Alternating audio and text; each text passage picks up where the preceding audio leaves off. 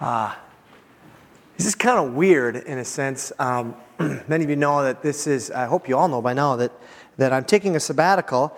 Stop the cheering. Um, and uh, I will be gone for three months. I will be gone from May 1st to um, July 31st. And that is the longest period of time that I've been away from this church, um, obviously having helped start it in 1996 and, and having been in ministry since 1987. Uh, this is the first time our family has taken a step back. And about two or three years ago, our overseers uh, not commanded, but told us we should do this. This would be a good thing for our church, it'd be a good thing for you. And so I said, great. And so I planned it. At first, I planned the first sabbatical two years ago, and then that's when this whole building thing came. And then I said, well, I'll wait a year when we're in the building. And then uh, we are in the process of hiring core. And believe me, you do not want to leave the building to core alone. so we've ordered about 10 rolls of duct tape. So when he comes into work, we know where to put them. Uh, but so now it's, it's, it's coming. And, uh, but at the same time, I, I just want to let you know I'm not burned out. Uh, maybe after a few weeks away, we'll go, gosh, we were burned out, but I don't feel that. We don't feel like it's a crash and burn kind of a thing. It's just a chance for us to go, and I'm going to be taking two courses down at Trinity. I'm working on my doctoral ministry uh, program. We've got some family trips. We've got our basement we want to remodel. Uh, just some things that we've wanted to do. And interestingly enough, I have this love hate relationship with preaching. I absolutely love when I get to stand here. But when it's Saturday night at 10 o'clock and you have a blank computer screen, oh, dude, oh, man, that is the worst. And you're just, you know, okay, great, I'll get up at 4 o'clock in the morning and try to get something to say. And so I'm looking forward to taking Saturdays off. I know Sundays, as I'm, Carol and I and our family is going to be doing a little bit of visiting churches. We hope to be here about once a month. But I know as I'm listening to other dudes preach, I'm going to be kind of wanting to get the old right hander back in, you know, but, but uh, be back in. Be back in August. One other thing I want to mention, it's in the little uh, blurby thing I write in the on ramp too, but I just want to mention it. I'm stepping out for three months of the day to day operations. This church, seriously now, it is in great hands. In fact, it's probably in better hands than, than when I'm here, and it, they will shine. I don't have any, I seriously have no problems with that. Uh, I am stepping back from the preaching and the teaching and any of the ministries that I was involved with. We're taking a three month uh, hiatus from, but we're not taking a three month hiatus from you all. So if you want to come over and bring gifts or food, um, or teach me how to fly fish, this is not uh, uh, that kind of a deal. Okay, so we, you're our friends. We don't, you know, some pastors just want to be away, and I think, well, why would you want to do that? I, I love our people, and so don't feel uh, any obligation to stay away from us. We are in our continuing series uh, in the book of Acts. We will finish up this summer. For those of you who are going to be around, uh, somewhere late July, early August, we will be done with the book of Acts. We are right. Yeah. We're just going to go do it again after that. So I got all the sermons written. Then we're starting a series in the book of John. And so those babies you dedicated, they will be graduating from high school by the time we're done with the book of John. So it'll take a little while. I'm not even going to say how long that's going to, going to take. But if you want to open up your Bible, we're in Acts chapter 20. Uh, we, the last time we saw Paul, if you remember in Acts chapter uh, 19 and 20, he was in Ephesus in 19. Last thing that happened there was this huge riot broke out and Paul had to leave the area. This massive riot took place in Ephesus. So he left and he went through a few other places in chapter 20, ends up in Troas. And remember where Eutychus, the dude who falls asleep, uh, we showed the Mr. Bean video last week. Uh, that guy and, and Paul heals him up, and then they just continue on with their church service, and it goes all the way till dawn. And so, those of you who are wondering when we're going to end today, it'll be before dawn of the next day. They do that in Nigeria, right? You go, what are you, three, four hours? Man, we, have a, we don't have a clock in this building. On, it's like a casino. We don't want anybody to know what time it is. All the clocks are 45 minutes slow, too, so the ones we have in this building. But yeah, I, I just think there's something right about that. You go to a football game, you don't go, what time is this ending? Huh? Huh? When the Almighty God shows up, you just stay here and enjoy it, right? I'm sure you do that in Nigeria, and I'm, wish, I'm a little more Nigerian than I am American in that. Amen. I'm glad to hear that. Okay, now, uh, so let's take a look at this. Now we have, uh, he's, he's moving on from Troas where this amazing miracle happens. This guy is raised from the dead. And in Acts chapter 20, starting in verse 13, basically, I didn't, I just laid out this series a long time ago. I did not plan this, but wow, does this fit well with some final instructions Paul's going to give to the leaders of Ephesus. And we're just going to walk through this text, and basically, it's just going to preach itself. So here we go Acts chapter 20, starting in verse 30. We went on ahead to the ship and sailed for Assos, where we are going to take Paul aboard. He had made this arrangement because he was going there on foot from Troas to Assos. When he met us at Assos, he, uh, we took him aboard and went on to Mytilene. The next day we set sail from there and arrived at Chios. The day after that we crossed over to Samos and the following day arrived at Miletus. Paul had decided to sail past Ephesus to avoid spending time in the province of Asia, for he was in a hurry to reach Jerusalem, if possible, by the day of Pentecost. All right, let's take a look at Mr. Map here. Here's what's going on. We, I got a, I didn't get batteries from my other one, but I got this one. Here, he's in Troas, and it doesn't, I gotta hold this steady here. It doesn't look like it's very far, but from here to here is about 20 miles. The Bible does not tell us why Paul wanted to go. He wanted to travel that by himself on foot. And it, it, we're not sure exactly why. It's kind, of, it's kind of actually a little bit weird in the sense that he's probably carrying a lot of money because he's collected it from all these churches, but he wanted to travel that by himself on foot here. Then they meet him here at Assos. They travel down to Mytilene. They sail, this is sailing here, even though it looks like it's got green there, but I'm sure there's some blue. Otherwise, the boat would have, you know, those wheels like at Wisconsin Dells. Uh, and, and then you go down here to finally to Miletus. And he doesn't want to go into Asia, eh, back into, over to Asia here, that province, he, but he calls for the leaders from Ephesus to come down.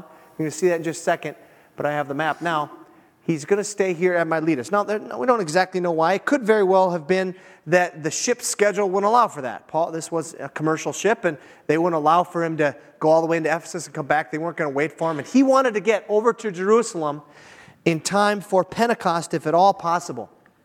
And so I'm done with this.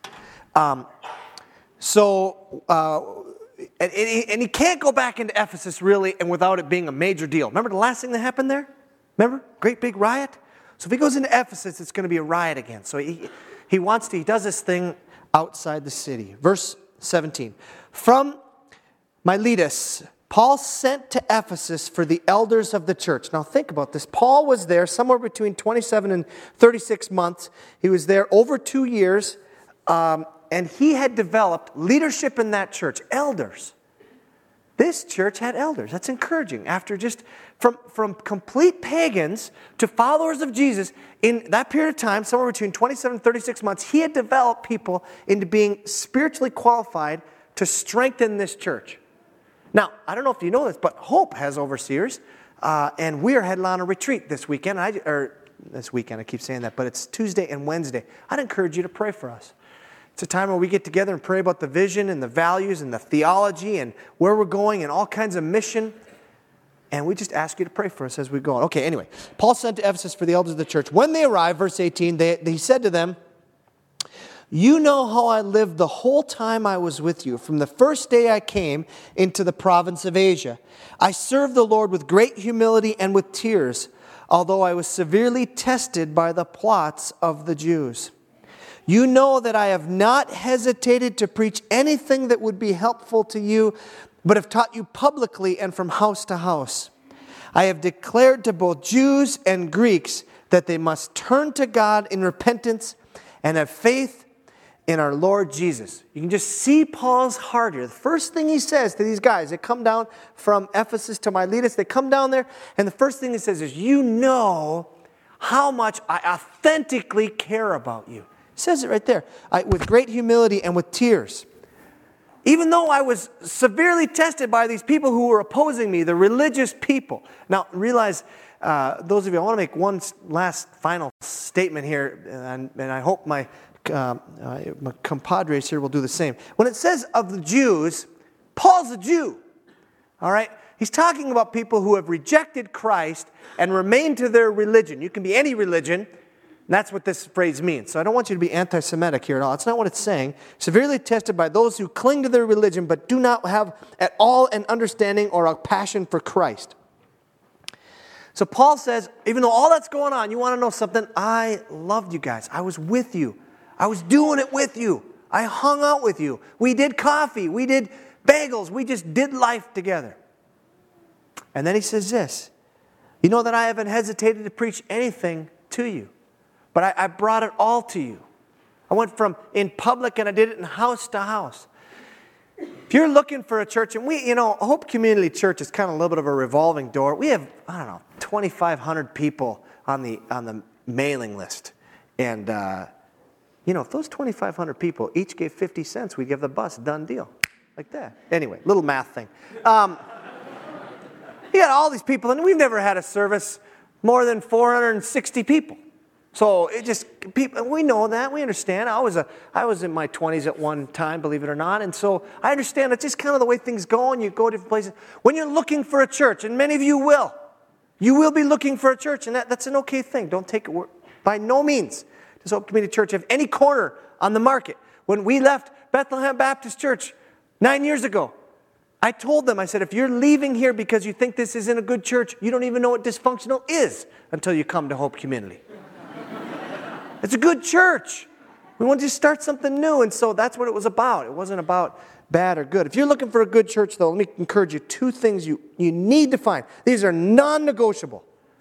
Number one, biblical community. Biblical community. You have to have a place where you matter. I don't care how big it is. I don't care if it's, it's 10,000 people. Somehow you got to be connected with one another, or in my opinion, it, it, you could just you know, watch TV. It's not a church. I don't know what it is, but it's not a church unless you're connected. You got a biblical community. It doesn't mean that the, the person who stands up front necessarily knows your name, but somebody does. You're involved somehow with that, with that body. And the second thing is there's biblical thinking going on. People, I have not hesitated to you to preach anything that would be helpful, but taught you publicly and from house to house. There's a passion for this book, not my particular Bible, this is mine, you can't have it, but get your own. There's a lot of versions. Know it, learn it, hear it, preach it, be involved with one another's uh, lives with it. Get good theology around you. I can't tell you how many times I've been around people and a lot of what's going on in churches is because of horrible theology. It's not based on the Bible. It's based on, uh, it's really based on sometimes power of the pastor or whatever. It's, it's, it's wicked. Run out of those churches that have bad theology. I'm serious. Now, not that everybody has a perfect theology, but, but it has to have a passion for knowing God by the constraints and by what's written in the Word of God. There's plenty there to know. I've been a follower of Jesus now 22 years last Thursday. And I still don't have this whole thing figured out. Okay, so I don't need to invent new things. I'm having a hard time just figuring out what's already there. don't go to places that are trying to do new things, places that are trying to find true biblical community in the context of true biblical thinking. Verse 22. And now, compelled by the spirits. If you're looking at your Bible, some of your Bibles say constrained or bound by the Spirit, I am going to Jerusalem. This is Paul speaking. Not knowing what will happen to me there. You got to expect that if he's been out in these outlying areas all over the place, that when he goes downtown Baghdad, because that's where he's going, he's going downtown Jerusalem, and they don't like him in Jerusalem. He says, I don't know what's going to happen to me there. In fact, verse 23, I only know that in every city, the Holy Spirit warns me that prison and hardships are facing me. However, I consider my life worth nothing to me, if only I may finish the race and complete the task the Lord Jesus has given me, the task of testifying to the gospel of God's grace. This year, I think I've mentioned to you, my small group decided we wanted to study suffering. So we studied uh, Second Corinthians. And that, that book is written right about this time, right when Paul's going through this part of his journey in the third missionary journey. And so just recently, we got to, I think I read this at the retreat, but I want to read it again, just so you know what the hardships and the struggles, what he talks about. I know that the Holy Spirit says that prison and hardships are facing me. I want to read again from 2 Corinthians chapter 11, starting in verse 22. And he's comparing himself to some false teachers who've come to Corinth and are bragging up their resume. Paul's going to brag up his resume, and here's his resume. Are they Hebrews? So am I. Are they Israelites? So am I. Are they Abraham's descendants? So am I. Are they servants of Christ? I'm out of my mind to talk like this. I am more. And here's his resume. I have worked much harder, been in prison more frequently, been flogged more severely, and have been exposed to death again and again. Five times I received from the Jews the 40 lashes minus one. Three times I was beaten with rods. Once I was stoned. Three times I was shipwrecked. I spent a night and a day in the open sea. I've been constantly on the move. I've been in danger from rivers, in danger from bandits, in danger from my own countrymen, in danger from Gentiles, in danger in the city, in the danger in the country, in danger at sea, and in danger from false brothers. Basically, everywhere. I have labored and toiled and have often gone without sleep. I have known hunger and thirst and have often gone without food. I have been cold and naked. Every time I think to myself, oh, I'm getting burned out, I read this passage. Yeah. yeah. I ain't burned out. What a pansy I am.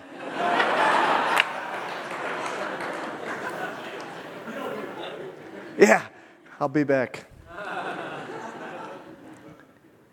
And then he says the thing that was hardest for him, verse 28 besides everything else, I face daily the pressure of my concern for all the churches. There's a little thing here in the white spaces, especially you guys, Corinthians, because you're whacked. But that's, you, you got to sit in my Bible study, right, Danielle? Yeah, yeah, oh man, the Corinthians are whacked. Um, makes you feel good about yourself seeing someone who's more whacked than you, doesn't it? I always feel better about that. Who is weak and I do not feel weak? Who is led into sin and I do not inwardly burn? Something's going on with Paul. This is the suffering that he's going through. When his people that he's loved and cherished, when they fall away and they go into sin, it just it rips his heart out. First guy ever had a chance to share the love of Christ with, and he made a commitment to Christ. After five years of close fellowship, walked away. Not only walked away, walked away into the most gross. Uh, for a while, he was involved in a satanic thing. I mean, it's just like, oh my gosh, what is going on? rips your heart out. That's what Paul's going through. Verse 25. Now, I know, this is Paul speaking again. He's speaking to these Ephesian elders, these leaders of the church. Now, I know that none of, of you among whom I've gone about preaching the kingdom will ever see me again. Therefore, I declare to you today that I am innocent of the blood of all men, for I have not hesitated to proclaim to you the whole will, or some versions say the whole counsel of God. Paul, in those 27 months to 36 months, some, he told them about everything.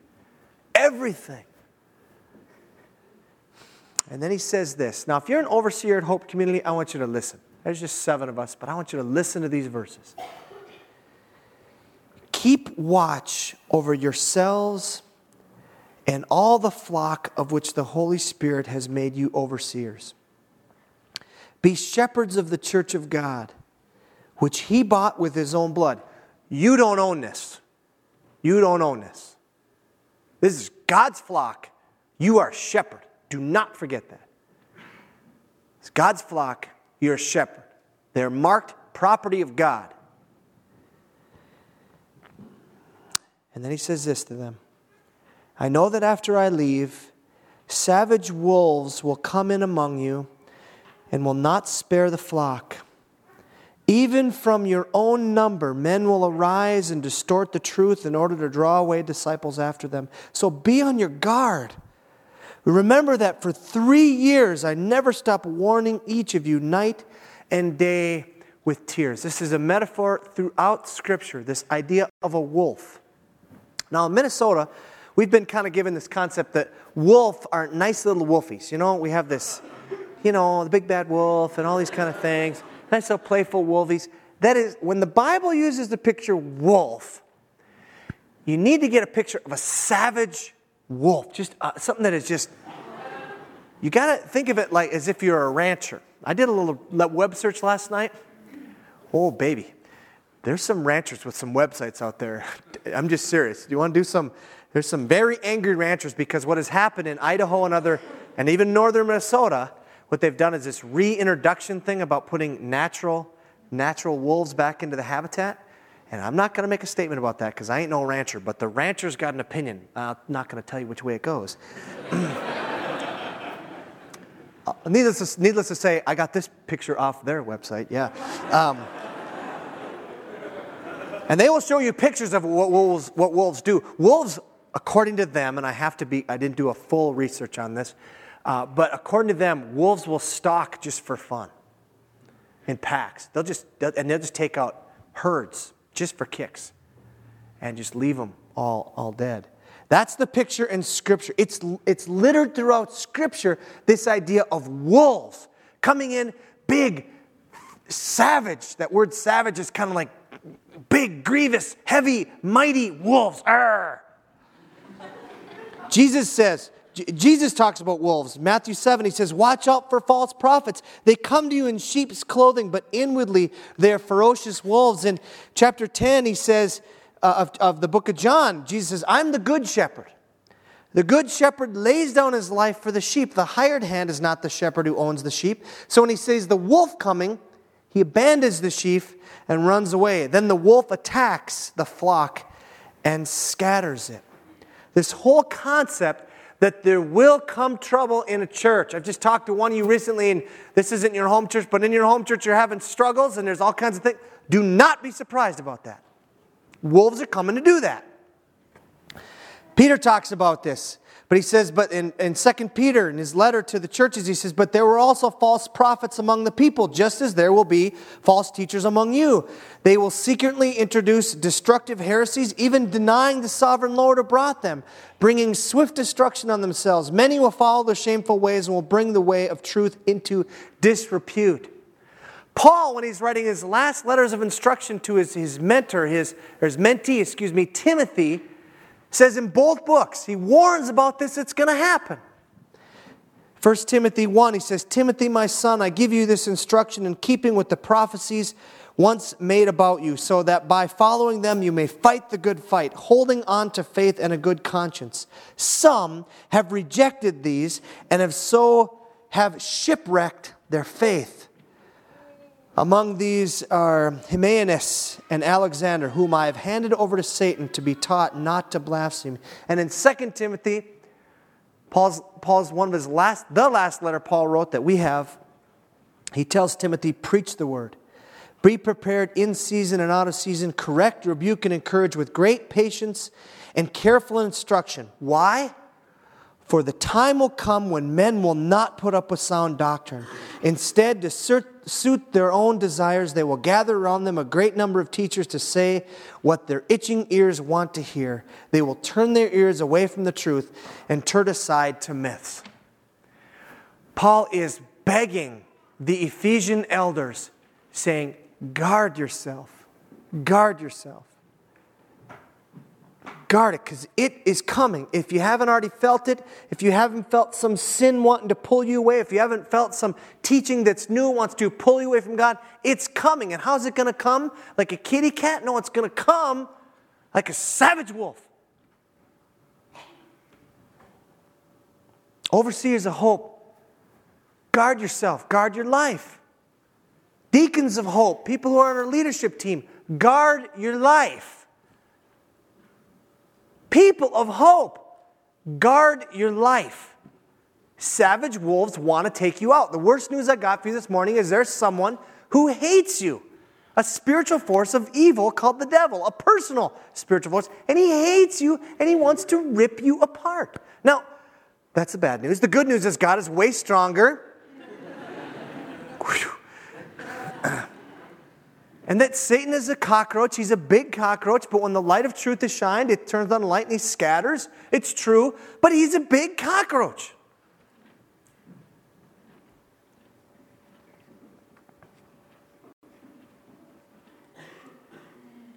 Guard your life. Guard your life. Steve, guard your life. Don't flirt with sin. Don't flirt with that. Some of you, even right now, are thinking of things that maybe I should step into this sin. Maybe I should. Whatever. Whatever it is the Holy Spirit's bringing to mind, guard it. Don't do it. Don't do it. Verse 32. Now I commit you to God and to the word of his grace, which can build you up and give you an inheritance among all those who are sanctified. I've not coveted anyone's silver, or gold, or clothing. You yourselves know that these hands of mine have supplied my own needs and the needs of my companions. In everything I did, I showed you by this kind of hard work we must help the weak. Remember the words of the Lord Jesus himself as he said, It is blessed, it is more blessed to give than to receive. Do you see what he does here? He knows that this church is, and every church is going to have struggles, that there are going to be people who seem very authentic, who've come in really actually to ruin the church, whether they know it or not. And what he does is he says, I commit you to God. And last week we had babies down here. That's what parents do ultimately too. You do your best to raise this child and the whole thing, but ultimately, you can't make it your goal to raise a kid who's going to follow God because it's not in your control. You can do everything you can to shape them, but it's still their choice. I think about this often. Uh, I think about this often at Hope. Because I am fully convinced of this that God loves you all way more than I do. And I love you. But God loves you way more than He loves His church way more than I do. Whatever situation you're in with somebody who's difficult or somebody who's easy to deal with, know this God loves them way more than you do. And it's not about you. You can commend him, you can commit them to God. What's the reaction of the elders when he had said all this to them? Verse 36 When he had said this, he knelt down with all of them and prayed. They all wept as they embraced him and kissed him. What grieved them most was his statement that they would never see his face again. Then they accompanied him to the ship. Let me close with a question this morning. Are you guarding? Are you guarding your life? Are you guarding those who are in care to you as best you can? Are you letting God have them have situations? Are you holding on to them yourself? Let's pray.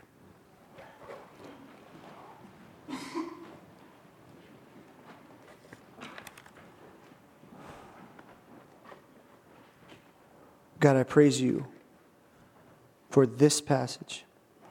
Praise you for the opportunity to share it this morning and for the opportunity to read once again the fresh words of Paul with his friends as he commends them to guard the church in Ephesus, guard it with their life if necessary.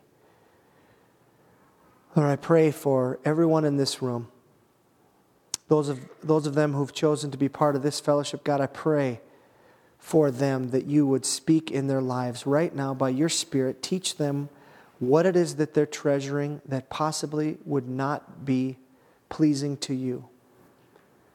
What are those things they're letting slip in so that they're not guarding their life? God, those people who are just visiting this, this week, God, I pray for them in their current church settings, God, that you would just. Uh, Guard those fellowships. Lord, we pray against the activity of our enemy. We pray against him. We hate him in all that he tries to do. And we will do whatever we can with our level best to fight it till our dying breath, only because you've given us the grace to do so. Lord, I pray for us as you'd help us even this summer as we go, many of us will go separate ways, myself on a sabbatical, and many people in this room on, on different paths, and some of them overseas and different projects, and some just going home or different cities. Would you guard us as we're away from one another? Guard us by your Spirit, we pray. In Jesus' name.